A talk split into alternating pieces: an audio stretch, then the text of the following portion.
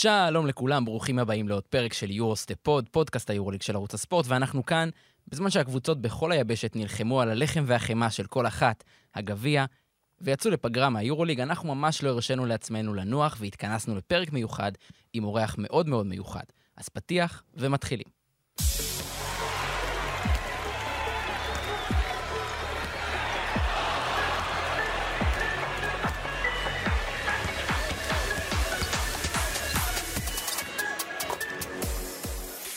שלום חברים, ברוכים הבאים, יורוסטפ פוד, פרק מספר 68, נכון? בספירה, כן. בספירה שלנו. 68. אז אה, שלום לכולם, עמית, אהלן. עומר אה, לוטם שלום, שלום. ושר שוהם. שלום. מה שלומכם היום? טוב, טוב, לא וואלה, רע, אני חושב- לא רע. אני חושב שלמרות שיש פגרה, ולמרות הפגרה. הצלחנו להתעלות עליה. ו- הצלחנו להתעלות על הפגרה כי איתנו אה, אורח אה, מאוד מאוד מיוחד על הטלפון, על קו הטלפון, עוזר מאמן מילאנו, לשעבר מאמן הפועל חולון והפועל אילת ובני השרון והפועל ירושלים ועוזר צסקה ומכבי תל אביב והפועל ירושלים. דן שמיר, פספסתי משהו? אני חושב שלא, אהלן. אז צלחנו כבר את, ה, את המשימה הראשונה של הפרק, אה, להציג אותך. מה שלומך בימים אלה? הכל בסדר. זו שאלה עם הרבה סעיפים, אז אה, אני בטח מדבר על, על חלק מהם, אבל בסך הכל בסדר. כן, אז קודם כל כבוד גדול שאתה איתנו, אנחנו שמחים אה, שאתה מתארח אה, בפרק הזה. אז אה, נתחיל? כן, נראה לי נתחיל אה, כרונולוגית, פחות או יותר. תכף נגיע לכל הסעיפים שלך, דן. אבל בוא נחזור רגע לקיץ. אה, אני מניח שהיו הצעות מישראל, מה הוביל בסוף אה, להגיע למילאנו? אה, קודם כל, בקיץ החלטנו לחזור לישראל אחרי שלוש שנים אה, בניו זילנד, וזה כבר אה, שייך קצת לתחום שהוא לא כל כך, לא רק כדורסל, יש גם את ענייני החיים והמשפחה, ויש לי ילדים, ואחד הילדים שלי בן 16, ומכל הסיבות המשפחיות החלטנו לחזור לארץ, בלי שנדע פחות או יותר מה נעשה. ודי מהר, אה, אחרי שהחלטנו לחזור לארץ, אה, ושוב, בלי לדעת אה, אם תהיה לי עבודה או לא תהיה, אז דיבר איתי אתורה על אולי לבוא לפה, וגם זה הציף כל מיני אתגרים שהם לא קשורים שוב לכדורסל, אלא קשורים לחיים, כי החלטנו לחזור לישראל מהסיבות שאמרתי, שאנחנו רוצים לחזור לישראל. אבל אז למרות האתגרים האלה החלטתי ביחד עם המשפחה שלי לעשות את זה, והסיבות זה כמה. הראשונה, שאני באופן אישי, בפן האישי, מאוד אוהב, או אהבתי את הפעמים הקודמות, ועדיין חושב שזה חשוב, פעם בכמה שנים להיות עוזר מאמן. אם יש לך הזדמנות לעשות את זה במקום הנכון, ובאיזושהי סיטואציה שהיא הולמת, לא בטוח שאני אעשה את זה בכל מקום, אבל לעבוד עם מישהו שאתה מעריך, יכול ללמוד ממנו, מן הסתם ביורוליג, במערכת גדולה שאפשר לעבוד עם הרבה אנשים טובים, מעניינים ומקצועיים, אז זה דבר שהוא, אני, אני עוד פעם, בפן האישי ממליץ עליו למאמנים, כי זה, כמאמן אתה, קודם כל זה שתי עבודות שונות לחלוטין, ו... אתה, אני באופן אישי מרגיש שאני מתפתח בשנים האלה, שאני עובד כן. עם אנשים אחרים ולא כמאמן ראשי. והסיבה השנייה המרכזית, בלי יותר מדי לחפור לכם, זה שאחרי שלוש שנים באוסטרליה, שזאת ליגה מאוד מצומצמת, עשר קבוצות, וכמה שאתה מנסה להיות מחובר ולראות ולעקוב וכן הלאה, אתה עדיין לאט לאט מרגיש שאתה מתנתק, במיוחד בשנתיים של הקורונה, שחלק גדול מהזמן פשוט ישבנו בסגרים, ואחר כך היינו תקועים בכל מיני מקומות. זאת הייתה לי הרגשה שזה ייתן לי איזושהי ש... שנה כזאת של לחזור חזרה לאינטנסיביות של היורוליג, לקצב, לחוות ב... בפרסט הנד את כל הכיסויים הגנתיים, את מה השחקנים עושים מקרוב, לעבוד עם שחקנים טובים, חשבתי שזה יתאים. יצאה עונה קצת מבאסת, אבל עדיין כל הדברים האלה שאמרתי עדיין קורים, ואז לפחות בפן הזה אני לפחות מפיק את מה שאני יכול. השווית בין הכדורסל של ניו זילנד לכדורסל של היורוליג, איך באמת אה, אתה תופס את השינויים, את השינוי הזה במשחק, בכלל באווירה? מה ההבדלים? קודם כל, בכל הליגות שעברתי, יש יותר דומה משונה, זאת אומרת, תמיד כששואלים על מה ההבדלים בין מהליגה הזאת לליגה הזאת, אז כמובן שלכל ליגה יש את המאפיינים שלה, אה, אבל יש הרבה יותר קווי דמיון מהבדלים. אה, במיוחד באוסטרליה, כשאני הגעתי לאוסטרליה לפני שלוש שנים, אז מהמון סיבות, ובין היתר, אני חושב גם אנחנו, קצת השפענו על הליגה הזאת, אבל לא רק אנחנו, כי התחילו להגיע בשנים האלה הרבה מאוד שחקנים ששיחקו בליגות באירופה, והרבה מאמנים ב- ב- באוסטרליה התחילו לקחת דברים, הרבה קבוצות משחקות הרבה הרבה יותר דומה לכדורסל אירופאי ממה שהיה לפני 6-7 שנים, שזאת הייתה ליגה מאוד מאוד up and down ומאוד מאוד משוחררת. אמ, אז גם שם, בסך הכל, עם הזמן התחלנו להרגיש שאנחנו משחקים נגד פחות או יותר אותם דברים, אותם התקפות, אותם כיסויים הגנתיים וכן הלאה. Uh, ביורוליג כמובן המרכיב המשמעותי ביותר זה הפיזיות והגודל, המון המון דברים שאתה עושה ואתה רגיל ששחקנים הולכים, חותכים לסל, הולכים ל... והכל כזה משוחרר בלי מגע, אז פה שחקן שני מטר ארבע מה weak side מצליח להגיע לתת bump לאיזה שחקן ולחזור לשחקן שלו, ובעצם לא קרה שום דבר. אז הגודל והפיזיות אה, כמובן אחרים אה, בליגה הזאת. אמרת ליגה אוסטרלית, בוא נדבר על הקבוצה הקודמת שלך, הניו זילנד ברייקרס שלאחרונה, מה זה לאחרונה? בימים האחרונים אה, מצליחים ומעפילים לגמר הליגה האוסטרלית. שתי שאלות, האם אתה מרגיש איזשהו פספוס קטן שבשנים שלך לא הגעתם למעמד הזה, ובאופן כללי, האם אתה עוקב אחרי הקבוצה? הפספוס הוא כזה, אני בשלוש שנים ש...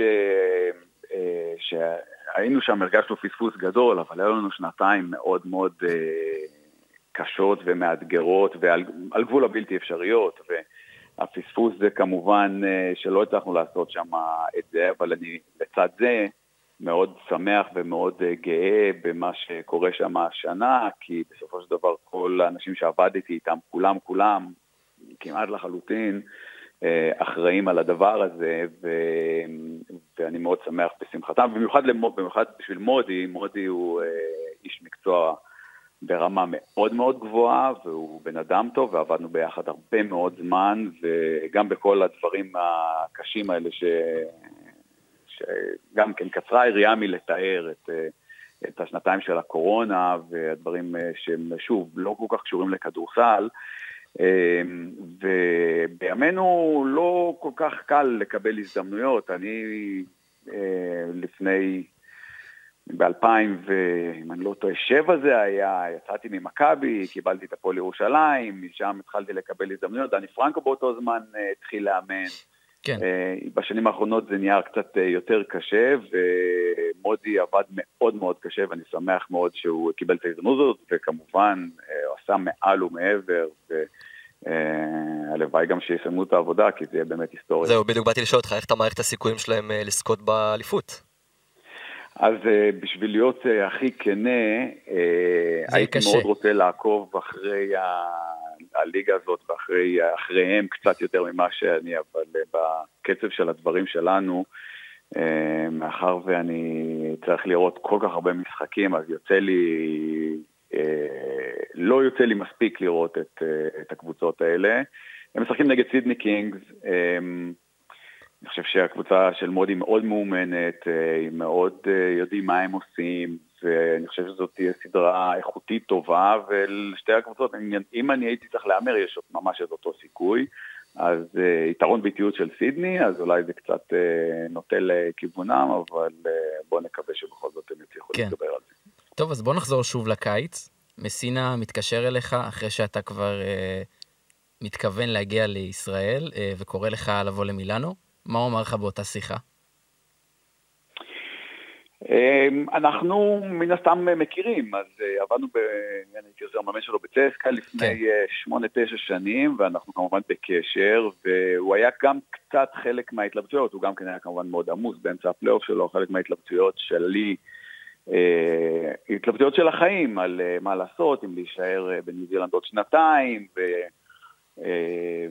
ואם לא, וכמובן הוא דרך אגב אמר לי להישאר, כי הבעלים מדהים, והבעלים מדהים, וסוף סוף חוזרים לשחק בבית, וכן הלאה וכן הלאה, אבל כשעזבנו, כשהחלטנו לעזוב, אז הוא אמר, אוקיי, יש לי רעיון, המאמן, העוזר מאמן שלי פה פוצקו הולך לאמן את הנבחרת, מה דעתך לבוא לפה, זה יכול להיות כיף.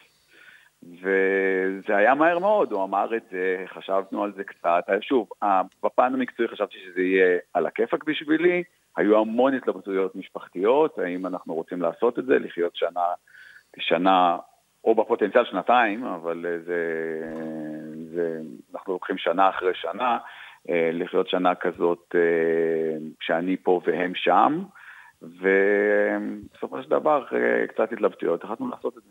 כן. בוא, בוא נדבר על הסיטואציה הנוכחית בעצם שיש עכשיו במילאנו, הרי uh, שמענו אותך במגרש פתוח גם מדבר על זה שהזירה המקומית זה מה שחשוב, uh, אחרי כמובן uh, עונה לא מספיק טובה ביורוליג, ורציתי לשמוע ככה מה התחושות עכשיו אחרי ההדחה המאכזבת ברבע הגמר מול ברשיה. כן, לא, האמת היא, לא התכוונתי להגיד שהזירה המקומית זה מה שחשוב, כמובן שלקבוצה כמו מילאנו, גם היורוליג, אה, מה זאת אומרת, היורוליג זה אה, חשוב באותה מידה, אני לא יודע אם להגיד אם לא יותר, אבל חשוב בפירוש באותה מידה, עונה לא טובה ביורוליג, שהיא עוד לא הסתיימה, אבל אה, לא נסכם אותה עכשיו, נחכה לראות, יש עוד משחקים לשחק, יש כדורסל לשחק, נראה פה איך היא תסתיים, אבל עונה לא טובה ביורוליג זה כמובן, אנחנו לא נטשטש את זה ונגיד שאם אנחנו נצליח בזירה המקומית אז, אז הכל בסדר. מצד שני, כן, אני חושב בשתי, באיטליה ואני חושב במידה די, די דומה גם בספרד, לדעתי גם כן ליגה שכיף כיף לראות, זאת אומרת אם אני צריך ללכת לראות משחקים שהם לא המשחקים שאני משחק, אז זה תמיד יהיה משחקים של קבוצות ספרדיות, שאני מאוד מאוד אוהב את הליגה הזאת, ואם ראיתם אה, קצת אה, מהקופה דל ריי, כמובן. אה, היה שם גביע, גביע הספרדים מדהים השנה. אמ, אז במדינות האלה גם יש המון המון משמעות לתארים המקומיים, מעל ומעבר, אנחנו, אין לנו אלא להישאר ולהתמקד בזה. היה לנו משחק נפל ברבע גמר נגד ברשיה, שבסופו של דבר לקחו את הגביע, אבל בסך הכל היה לנו משחק לא טוב. אה, כבר הובלנו, כבר חזרנו למשחק, כבר די הייתה הרגשה שאנחנו משתלטים על המשחק, אבל אה, לא תפקדנו כמו שצריך בסוף. וזה מצטרף לשורה של אה, דברים לא נעימים שעברנו בפן המקצועי, ויהיה אפילו קשה לי להיכנס לכולם פה, כי זה, זה המון דברים שקרו מההתחלה, אבל כמו תמיד בעסק שלנו, אנחנו נצטרך לנסות אה, לתקן את מה שאפשר, ואנחנו עדיין מקום ראשון בליגה, ולנסות לסיים את העונה כמו שצריך, אה, לפחות אה, בליגה. אני חושב שהתקופה הכי פחות טובה שלכם העונה, הייתה התקופה הידועה לשמצה של התשעה הפסדים הרצופים ביורוליג, ואני יודע מה היה קורה עם התקשורת בארץ אם זה היה קורה במכבי. מעניין אותי לדעת איך זה מבחינת התקשורת האיטלקית, הם היו בטירוף נגד הקבוצה ונגד מסינה, או שהמנטליות של התקשורת שם די שונה מפה? האמת היא שקשה לי ל... להגיד, לענות על זה. אה, אני חושב שהם גם על הגב שלו, אני חושב שאני רואה את זה עליו, אני חושב שזה אחד הדברים שהוא גם כן צריך להתמודד איתם. אבל אה, אני אגלה לכם שגם כשאתה חי במדינה שלך ואתה בתקופות לא כל כך טובות, אה, אז אתה קצת מנסה להתנתק אפילו בפן הטכני ממה שקורה בחוץ, עד כמה שזה אפשרי, כמה מה שקורה ב, באתרים וברשתות החברתיות ובעיתונים. אתה מנסה בפן הטכני לנתק את עצמך, לא להיכנס, לקרוא פחות, לחיות קצת טיפ-טיפה בבועה. השאלה היא מה ממה להתנתק. מן הסתם, אה, כשאני חי בחו"ל, אז אה, אני אפילו פחות מרגיש את זה, זאת אומרת, אה, אני לא קורא את הקוריירה דה לספורט, ואני לא, אני גם לא יכול, ואני לא רואה את כל התוכניות ואת היציע העיתונות שלהם וכן הלאה, אז אני לא ממש יכול להגיד איך זה פה, אבל מה שבטוח זה שהיחס אליו הוא, לא אגיד, לא יודע באיזה מילה להשתמש, אבל בסך הכל, יש לו קריירה מאוד מאוד מפוארת אה, מאחוריו, וגם אה, המון הישגים, וגם אה, השנים האחרונות במילאנו, הם כאלה ש...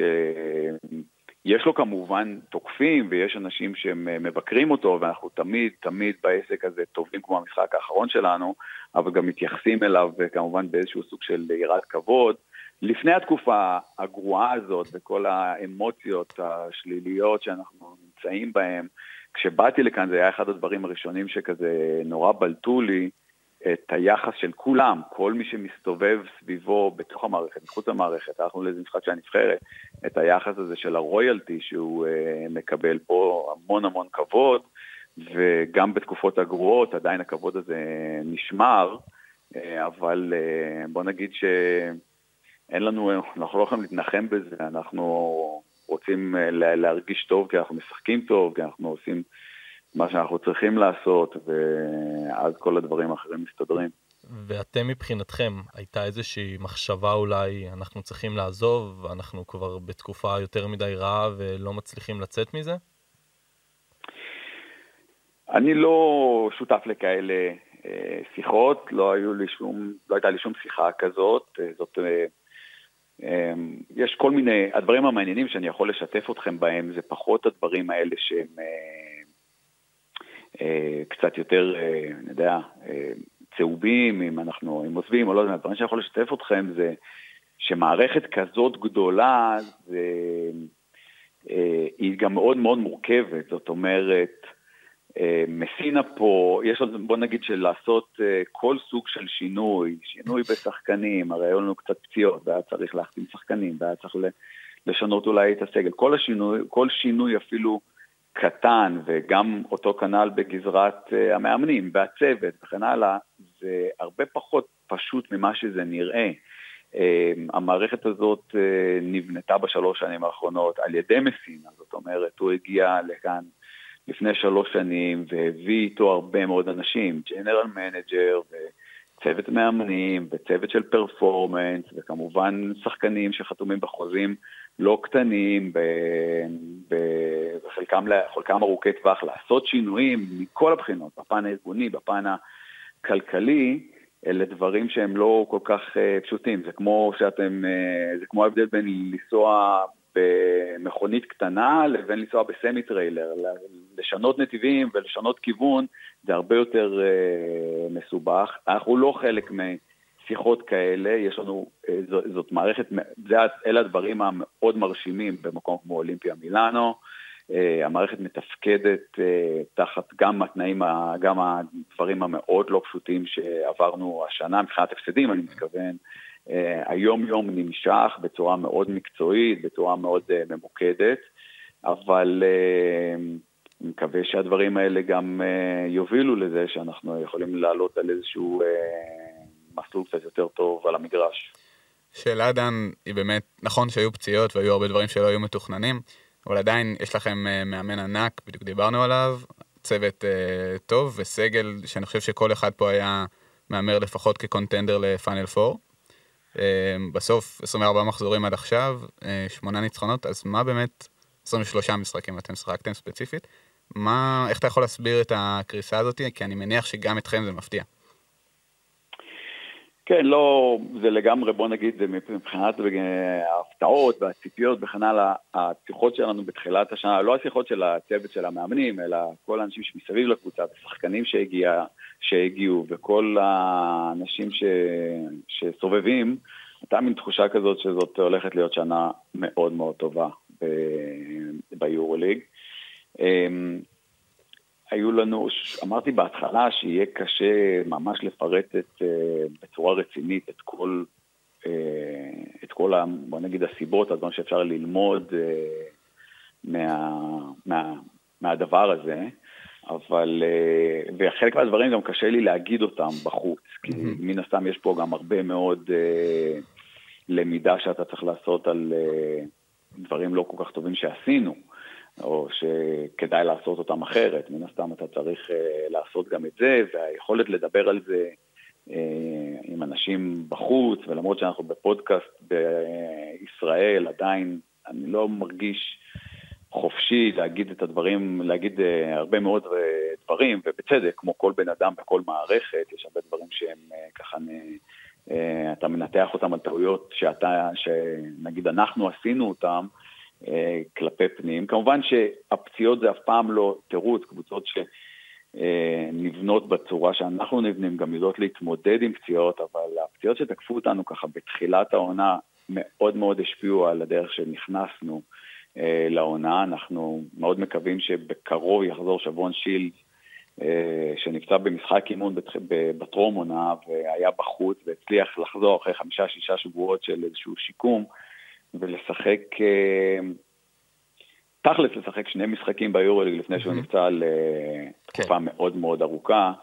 אה, לצד זה היו עוד כמה פציעות כמובן שהצטרפו לזה, זה לא תירוץ, שוב צריך לדעת, קבוצות אמור, כמונו אמורות להיות בנויות באופן כזה שגם מחפה על פציעות גם של שחקנים דומיננטיים, זאת אומרת, גם שחקנים משמעותיים אחרים בקבוצות אחרות אה, היו פצועים אה, ביורוליג בשנים האחרונות, ראינו את זה והקבוצות עדיין מתגברות על זה, כמובן שאתה לא יכול להיות בכוח מלא עד שהשחקנים המשמעותיים שלך חוזרים, אבל זה היה חלק, אי אפשר גם להתעלם מזה שזה היה חלק מאיך שהקבוצה הזאת התעצבה, כי התחלנו את העונה אה, עם איזשהו סגל שחקנים קצת בעייתי, אה, כמעט בלי הכנה לעונה, והייתה לזה תרומה. אבל כמובן שגם עשינו לא מעט טעויות מהמרכיב הכי חשוב בקבוצת כדורסל של אה, בניית קבוצה ועד אה, אחרי זה ההתאמה של הדברים שאנחנו עושים, עשינו שם לא מעט דברים שצריך ללמוד מהם, וכמובן שאנחנו מנסים ללמוד מהם ביומיום, אבל שתדעו שתוך כדי תנועה זה הרבה יותר קשה. אם יש לך, נגיד, לשים אצבע על אה, נקודה אחת בבניית הקבוצה שהיית מעדיף או עושה דבר קצת שונה, מה זה היה? אוקיי, okay, אנחנו, לזה אני ממש לא יכול להיכנס, כי מדובר פה גם בעניינים מאוד מאוד רגישים וגם uh, בעניינים uh, פרסונליים, וגם אני חושב שבתהליך uh, של בניית קבוצה יש תמיד הרבה מאוד מרכיבים ואילוצים.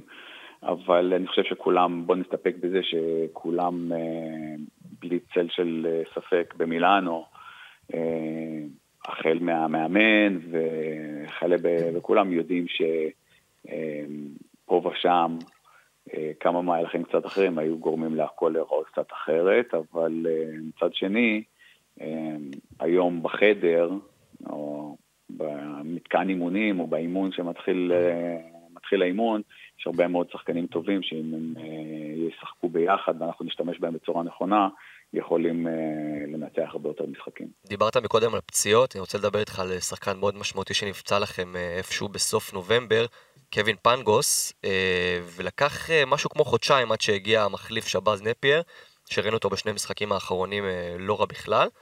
מה קרה בחודשיים האלה? אתם חיפשתם רכז ולא מצאתם מישהו שיענה על הצרכים שלכם, או שחשבתם שתסתדרו בלי פנגוס? אה, זה גם כן סעיף מאוד גדול ב...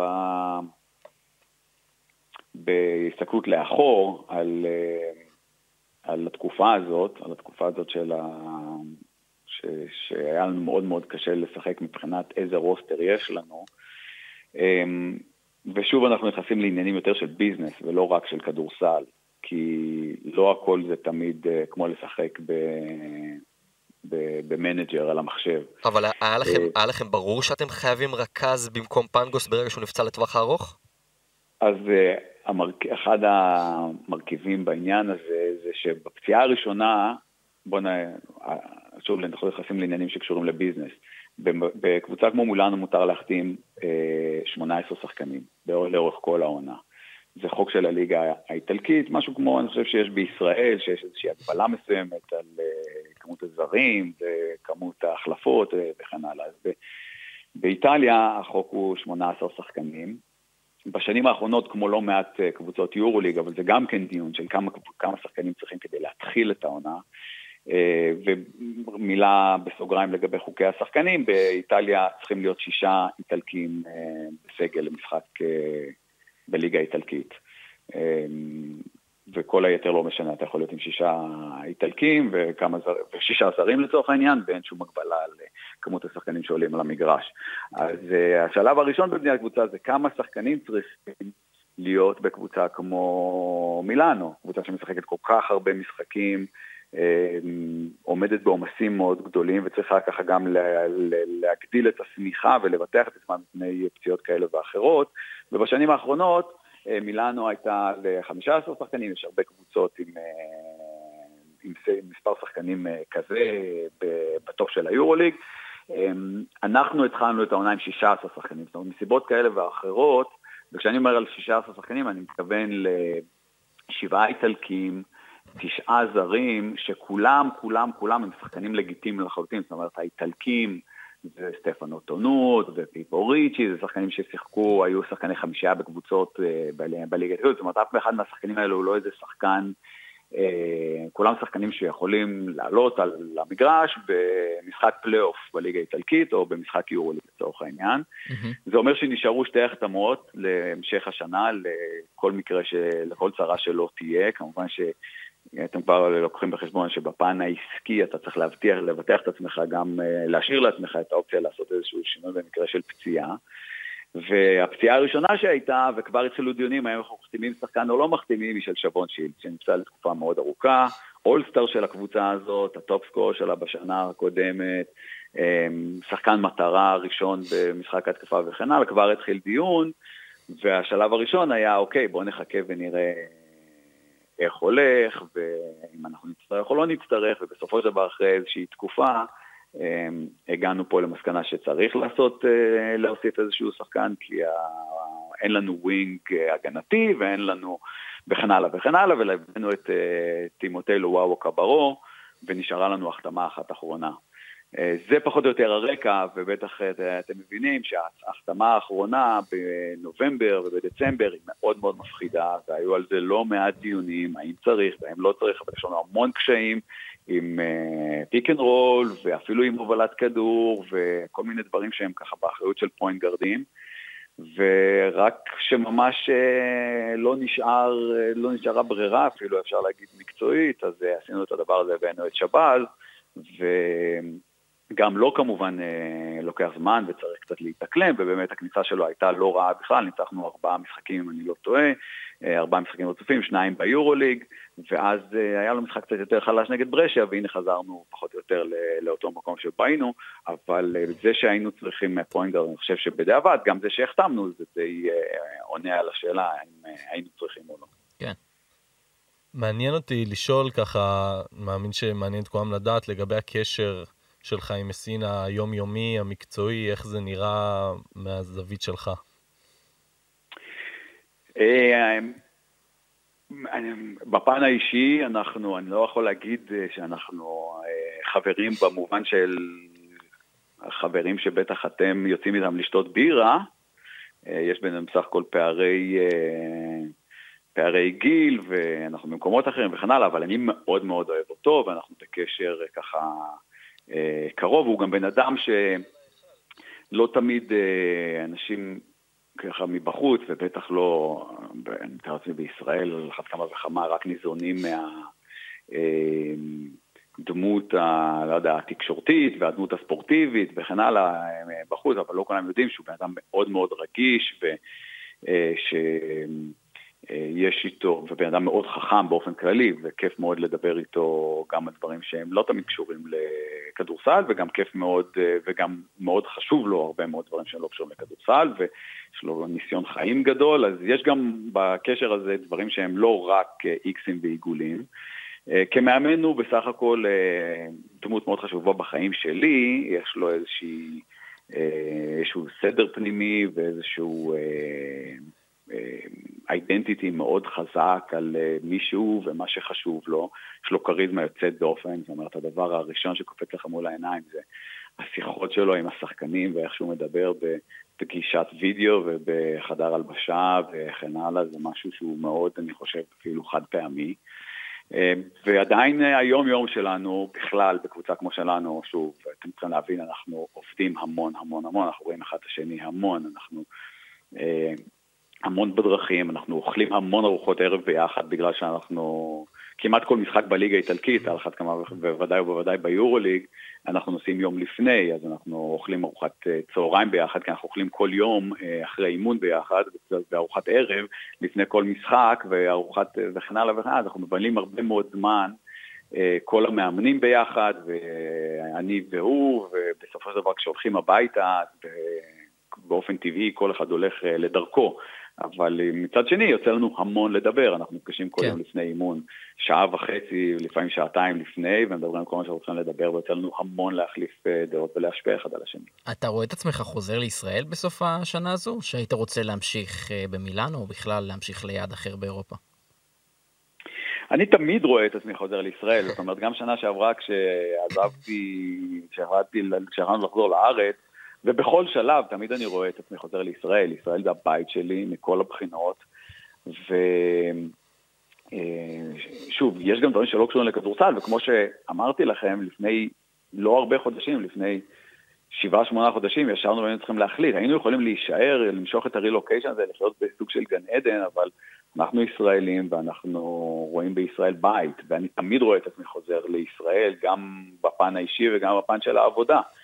אמ, ומצד שני, עם השנים אתה מפתח מין יכולת כזאת לא לחשוב בכלל על מה שיהיה בשנה הבאה. בפן ה...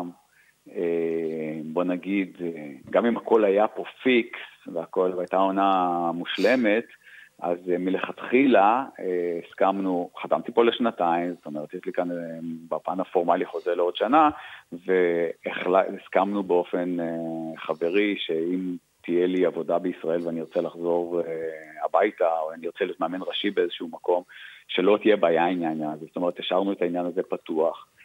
ומן הסתם, איך שהעונה הזאת מתפתחת, אף אחד לא יכול לדעת בכלל מה יהיה פה בסוף השנה. אז כן. כמו שאמרתי, עם השנים מתפתחת לך היכולת הזאת בכלל לא לחשוב על זה, ולנסות לסיים את העונה הכי טוב שאפשר, עם טעם טוב, ולראות uh, מה הלאה.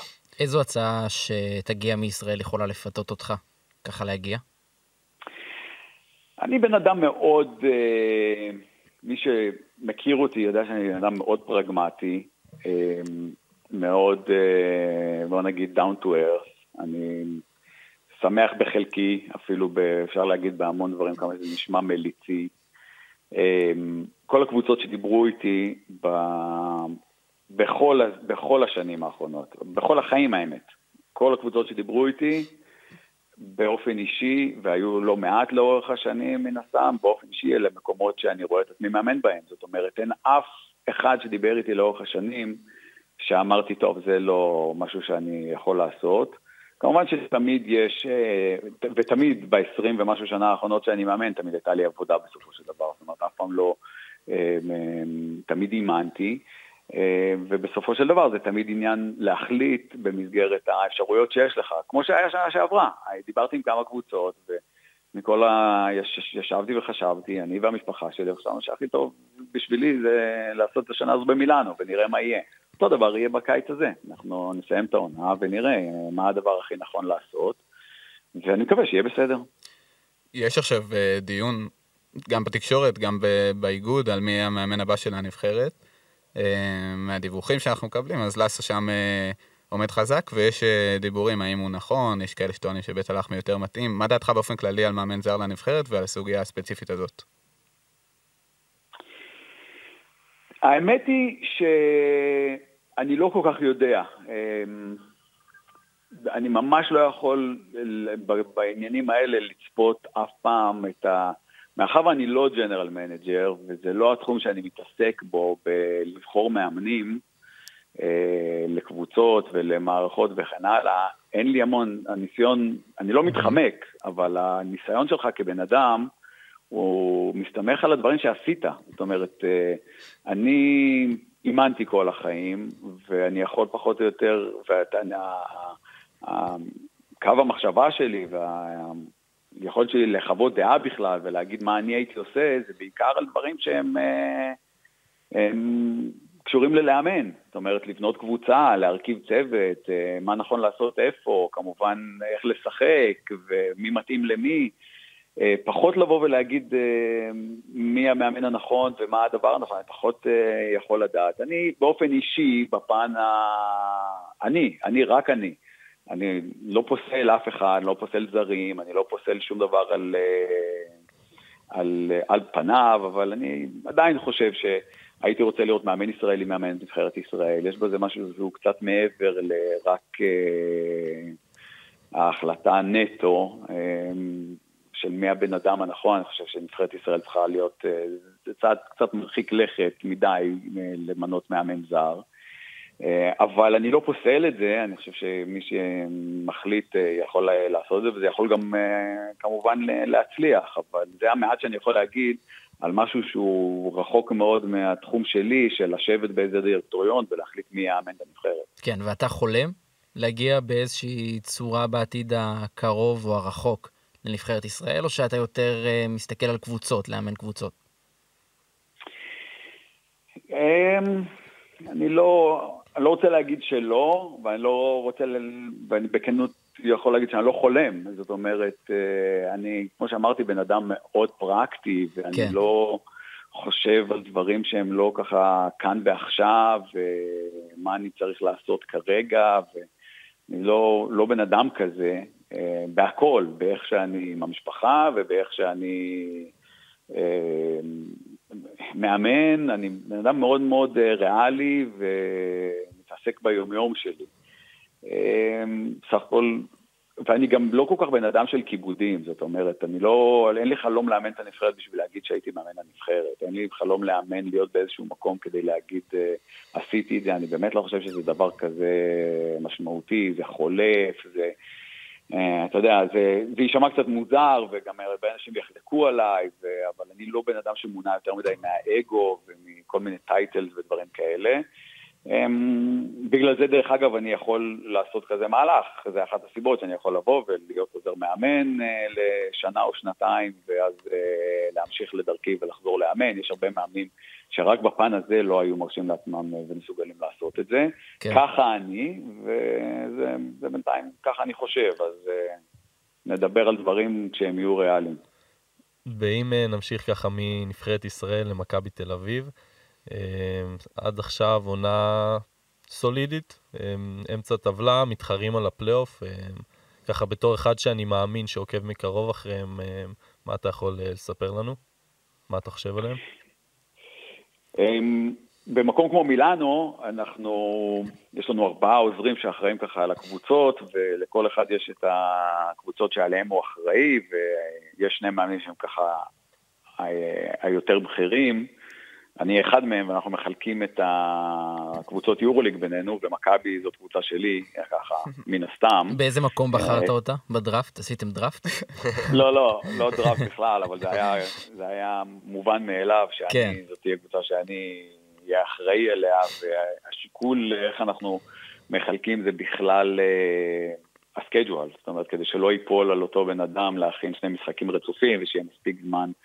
אה, להתכונן, זה המרכיב המרכזי. אבל בתוקף זה, לי יש את השמונה, תשע קבוצות שלי ביורוליג, ואתה, היתרון שבזה זה שאני מן הסתם רואה גם הרבה קבוצות אחרות, אתה בא לשחק נגד קבוצה שהיא לא הקבוצה שלך, אז אתה גם כמובן מתכונן אליה, זה רק נותן לכם איזשהו רקע על כמה משחקים אתה צריך לראות אה, בשבוע, אבל את הקבוצות שלך אתה צריך להכיר טיפ-טופ, ואתה כן. עוקב אחריהם לאורך כל השנה, אז מכבי זאת אחת הקבוצות האלה. אמ, ויכול להגיד שיצא לי גם, במסגרת כל הקבוצות של היורוליג, שיש, אה, הקבוצות שלי הן הקבוצות, אה, קבוצות שהן מאוד מעניינות מבחינת מה שהן עושות ואיך שהן משחקות, ומכבי אחת מהן. זאת אומרת, כשאתה בא לשחק עם מכבי אתה צריך להתכונן, הם עושים לך הרבה... אתגרים, עושים לך הרבה בעיות, יש המון דברים שהם עושים uh, ככה יפה, כמובן שהם משחקים טוב, וכשבאנו לשחק נגדם, uh, זה, אני רק, זה רק מה שאני יכול להגיד, אז הפגישה המסכמת, או הפגישת הכנה uh, לקראת uh, המשחק היא ארוכה, כי יש הרבה הרבה דברים לדבר עליהם, אני, אני אומר שהם עושים דברים יפים, יצירתיים, אה, קבוצה שקשה לשחק נגדה, אה, גם בפן של הדברים שהם עושים, וגם אה, גם אחרי זה, אם המשחק קצת הולך לכיוונים קצת אחרים, זה מאוד אתלטים, קבוצת אופנסיב ריבון מאוד טובה, ואלה דברים שגם כשדברים לא כל כך מסתדרים, אז פתאום קשה לך לשחק נגדם.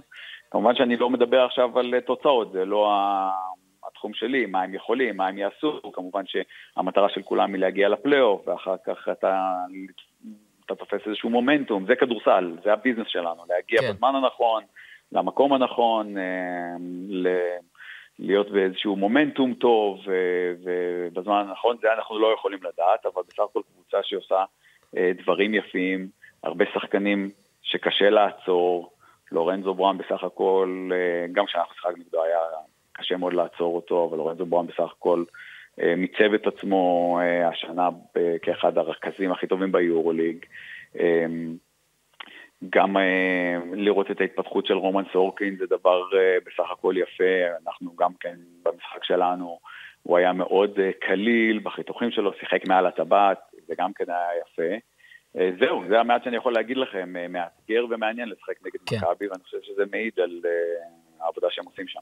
אז דיברת על רומן סורקין, uh, יש לנו עוד כמה ישראלים ביורולי, שזה יובל זוסמן, תמיר בד ועמדר.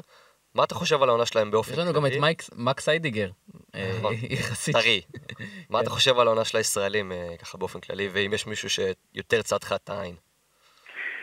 אמ, כולם ממש טובים, זאת אומרת, כולם משחקים דקות אה, משמעותיות וחשובות בקבוצות שמשחקות כדורסל טוב. אה, שוב, נשים רגע את התוצאות בצד, אמ, אבל כל הקבוצות האלה משחקות אה, כדורסל טוב. אמ, בלאט וזוסמן, יש שם קבוצה מאוד מיוחדת, עם מאפיינים קצת אחרים משל כולם, מכל הבחינות, קבוצה צעירה מאוד, אה, לרגעים משחקים אה, כדורסל כזה מאוד אה, תוסס ודינמי ושמח, ושמח, אני לא כל כך אוהב את המילה הזאת לגבי כדורסל, אבל ככה זה היה נראה לפחות בתחילת השנה, עם הרבה מאוד כדורסל unselfish. תמיר בלאט, כמו שהוא בנה את עצמו בשנים האחרונות, שנה אחרי שנה, הוא שחקן pick and roll, אחד הטובים שאתה משחק נגדם ביורוליג. אה, פשוט ככה, גם עם הקליעה וגם עם היכולת מסירה, כמובן. אתם חוויתם את זה על בשרכם. אתם חוויתם את זה על בשרכם. נכון, אבל אני גם, אה, גם שוב רואה הרבה מאוד את, את הקבוצה הזאת משחקת, ובכלל אה, ואותו ספציפית, אז באמת אחד השחקני pick and roll הכי טובים שאתה משחק נגדם. אמ, הייתי גם מציין את ים, אני חושב שהוא אה, משחק במקום מאוד מעניין, קבוצה שמשתפרת מאוד עם הזמן, התחילו לא כל כך טוב, אבל אמ, גם בפן ההגנתי, הלחץ שלו על הכדור, ואני אה, יודע שיש לו ups and downs, זה דרך אגב מאפיין של, אה, אני חושב, של הקבוצה שהוא משחק בה, הדברים לא תמיד על מי מנוחות, אבל יש לו אה, אה, אולי בפן של הדקות משחק והפרוסות הזמן שהוא מקבל אה, פה ושם להיות בירידות, אבל היו לו המון משחקים שהוא עשה הרבה דברים מאוד מאוד יפים, גם כן. בצד ההגנתי וגם בצד ההתקפי. וכן, אתם צודקים, גם מקס היידיגר, ש... ממה שאתם זוכרים אותו בישראל, עשה כבר איזשהו shift מוחלט לעמדה מספר אחד, ועשה עונה טובה מאוד בטורקיה, והגיע לקבוצה שבסך הכל מתאימה לו, התקפית, מן הסתם לוקח זמן להתאקלם, אבל אה, קבוצה עם אוריינטציה התקפית, עם כליאה משלוש, והוא שחקן שמשחק עם הרבה מאוד, אה, אה, נקרא לזה אומץ, לא מפחד מאף אחד, מאמין שהוא יכול לשחק בכל רמה, וזה מקום טוב בשבילו. אם היית צריך לבחור אחד מהם עכשיו לקבוצה שלך, מי היית בוחר? אני חושב שכולם הם שחקנים שהייתי רוצה, רוצה בקבוצה שלי, כולם. עכשיו, כל, עכשיו מי לבחור ולקחת, זה כבר עניין אחר. לבנות קבוצה זה לא ללכת לחנות צעצועים ולבחור צעצוע, זה דברים שקשורים להרבה מאוד דברים אחרים, אבל כולם שחקנים ממש טובים בעמדה שלהם, ובגלל זה הם משחקים בליגה אה, הכי טובה שיש, ומשחקים ומצליחים בליגה הכי טובה שיש. זאת אומרת שיש להם אה, זהות, יש להם אה, תפקיד, בכדורסל כמו שהוא משוחק היום, אה, יש להם עמדה והם אה, מצליחים לבטא את עצמם ולהתגבר על מה שהם פחות טובים בו, ואני חושב שזה הרבה מאוד מאוד. אני חושב שבנושא הזה של הישראלים ביורוליג, נראה לי הנושא הכי מעניין זה ים הדר באמת, שהוא נמצא בעונת יורוליג תחת אחד המאמנים הכי גדולים שהיו אי פעם, אם לא, אם לא הגדול ביותר. Uh, כמאמן, איך אתה רואה את, ה, לא יודע אם זה סדרת חינוך, או את החיים הקשים ששלקו עושה לים שם, ואיך זה נראה מהצד של המאמן, ברור שאוברדוביץ' זה קצת יותר קיצוני מכל אחד אחר, אבל עדיין אני חושב שהפרספקטיבה שלך היא קצת שונה. אמ, כן, כשאתם אומרים לי איך, מה אני רואה מהצד, אז זה, האמת היא, זה להסתכל על דברים מבחוץ, וכשאתה מסתכל על דברים מבחוץ, ואני מכיר את זה, זה גם כן משהו שאני מכיר אותו טוב, כשאתה מסתכל על דברים מבחוץ, אתה לא באמת יכול לדעת דברים מבפנים, וזה גם כן שיעור שאתה לומד אותו אה, עם השנים, כמה שאתה מבחוץ לא, לא רואה דברים, והשיעור המרכזי בעניין הזה, ואני כבר יודע אותו הרבה הרבה מאוד זמן, עד שאתה מאמן את השחקן, עד שאתה ממש עובד איתו, אתה לא ממש יכול, זאת אומרת, עם כל ה scouting והשיחות והאינפורמציה שאתה אוסף, ולראות משחקים ולראות ולדבר עם המאמנים שאימנו אותו וכן הלאה, אף פעם לא יכול לדעת אה, איך זה, וזה באופן כללי, אני אומר לכם, לכל מי שמסתכל על דברים מבחוץ, אוהדים, עיתונאים, אה, אה, מאמנים שמסתכלים על קבוצות אחרות, כשאתה בחוץ אתה לא ממש יודע.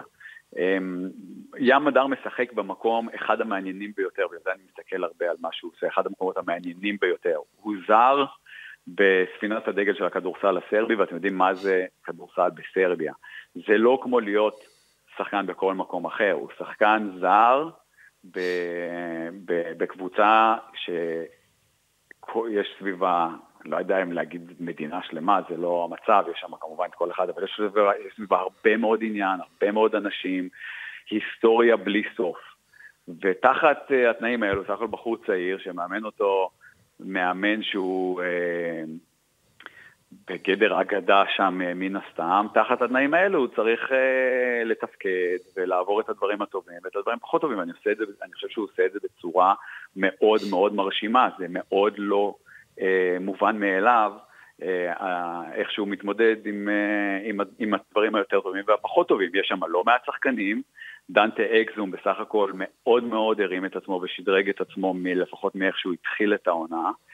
וזה אומר שים מדר הרבה פעמים לאורך השנה התחיל משחקים, עשה התחלות טובות, פרטיזן, דרך אגב, אני חושב באופן כללי, בלי להסתכל על סטטיסטיקה בכלל, מתחילים משחקים, לפעמים מתחילים בפלוס 15, פלוס 12, 13, מתחילים המון אנרגיה, לחץ על הכדור, כמובן הקהל מנסים כאילו לזרוק אותך מהמגרש. אה, לפעמים זה קשה לשמור על זה לאורך כל, אה, כל, כל התקופה, אתה לא יכול לשחק תמיד באותה אינטנסיביות, באותו הקצב, באותה, אה, באותו האפישנסי. ולכן הוא עובר גם תקופות uh, קצת אחרות, אבל התחושה שלי, שוב, מבחוץ, זה שהוא uh, לומד, מתקדם, מתפתח ו... ונשאר מוכן תמיד לכל, לכל מה שלא יקרה ומתי שיקראו לו. כן. אז דן, הכנו שאלות קצרות לסיום. Uh, אז יאללה, בוא נתחיל. Uh, השחקן הזר, כלומר הלא ישראלי הטוב ביותר שאימנת. שאימנתי בעצמי? Uh, כן.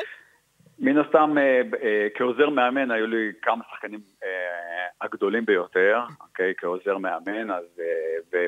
ומאחר וכעוזר מאמן הרבה פעמים עברתי בכל מיני מקומות מעניינים, אז הם מאוד מאוד השפיעו עליי, כולל למשל קייל היין, שעבדתי איתו גם בצסקה וגם כאן עכשיו, בסך הכל אני כמאמן מאוד מת, מתחבר, אני עצמי, לא כמאמן, כבן אדם, הרי מאיפה שגדלתי, ש... ומי שאני בתור בן אדם ובתור מאמן זה די אותו דבר, מתחבר לא רק לפן של הכדורסל, אלא גם לפן של הבן אדם, הבן אדם על המגרש בעיקר, הבן אדם בקבוצה, הבן אדם מבחינת האופי uh, נותן, ובקטע הזה אלה האנשים שהשפיעו עליי הכי הרבה, והם כמובן...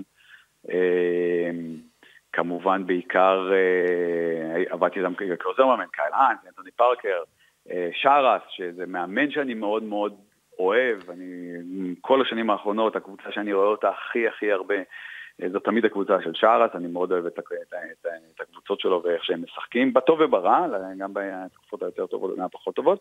וכמאמן, כמובן, אימנתי פה ושם גם שחקנים טובים שהצליחו והגיעו, אבל...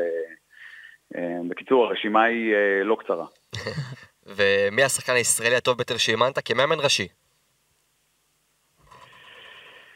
אה, השחקן הישראלי הכי טוב שאימנתי, אני, אני רק ככה מריץ בראש כדי לא לפשל. התקלנו אותך, כן. בבחירה. הייתי אומר שהכי טובים שאימנתי זה טפירו, פניני, שזה כמובן אה, נושא לפודקאסט בפני עצמו. כן. אה, החבר הזה. אה, הייתי אומר שזה גם עניין של תקופות וזמן, יש שחקנים שהם עדיין צעירים, אני חושב שתמיר בלאט יהיה אחד השחקנים הטובים ב... רק עם קצת זמן ו... ו... וקילומטראז'. הייתי אומר שבוא נגיד שטפירו ופניני, ואני באופן אישי גם מאוד מאוד אה, התחברתי ואהבתי דרור חג'אג', אני לא יודע אם זה, הדור הצעיר כבר יודע פחות או יותר איזה סוג של שחקן ודמות אה, הוא היה, אה, אבל הייתי אומר שאלה השמות. אם אתה צריך לבחור, הגנה או התקפה, מה יותר חשוב מבחינתך?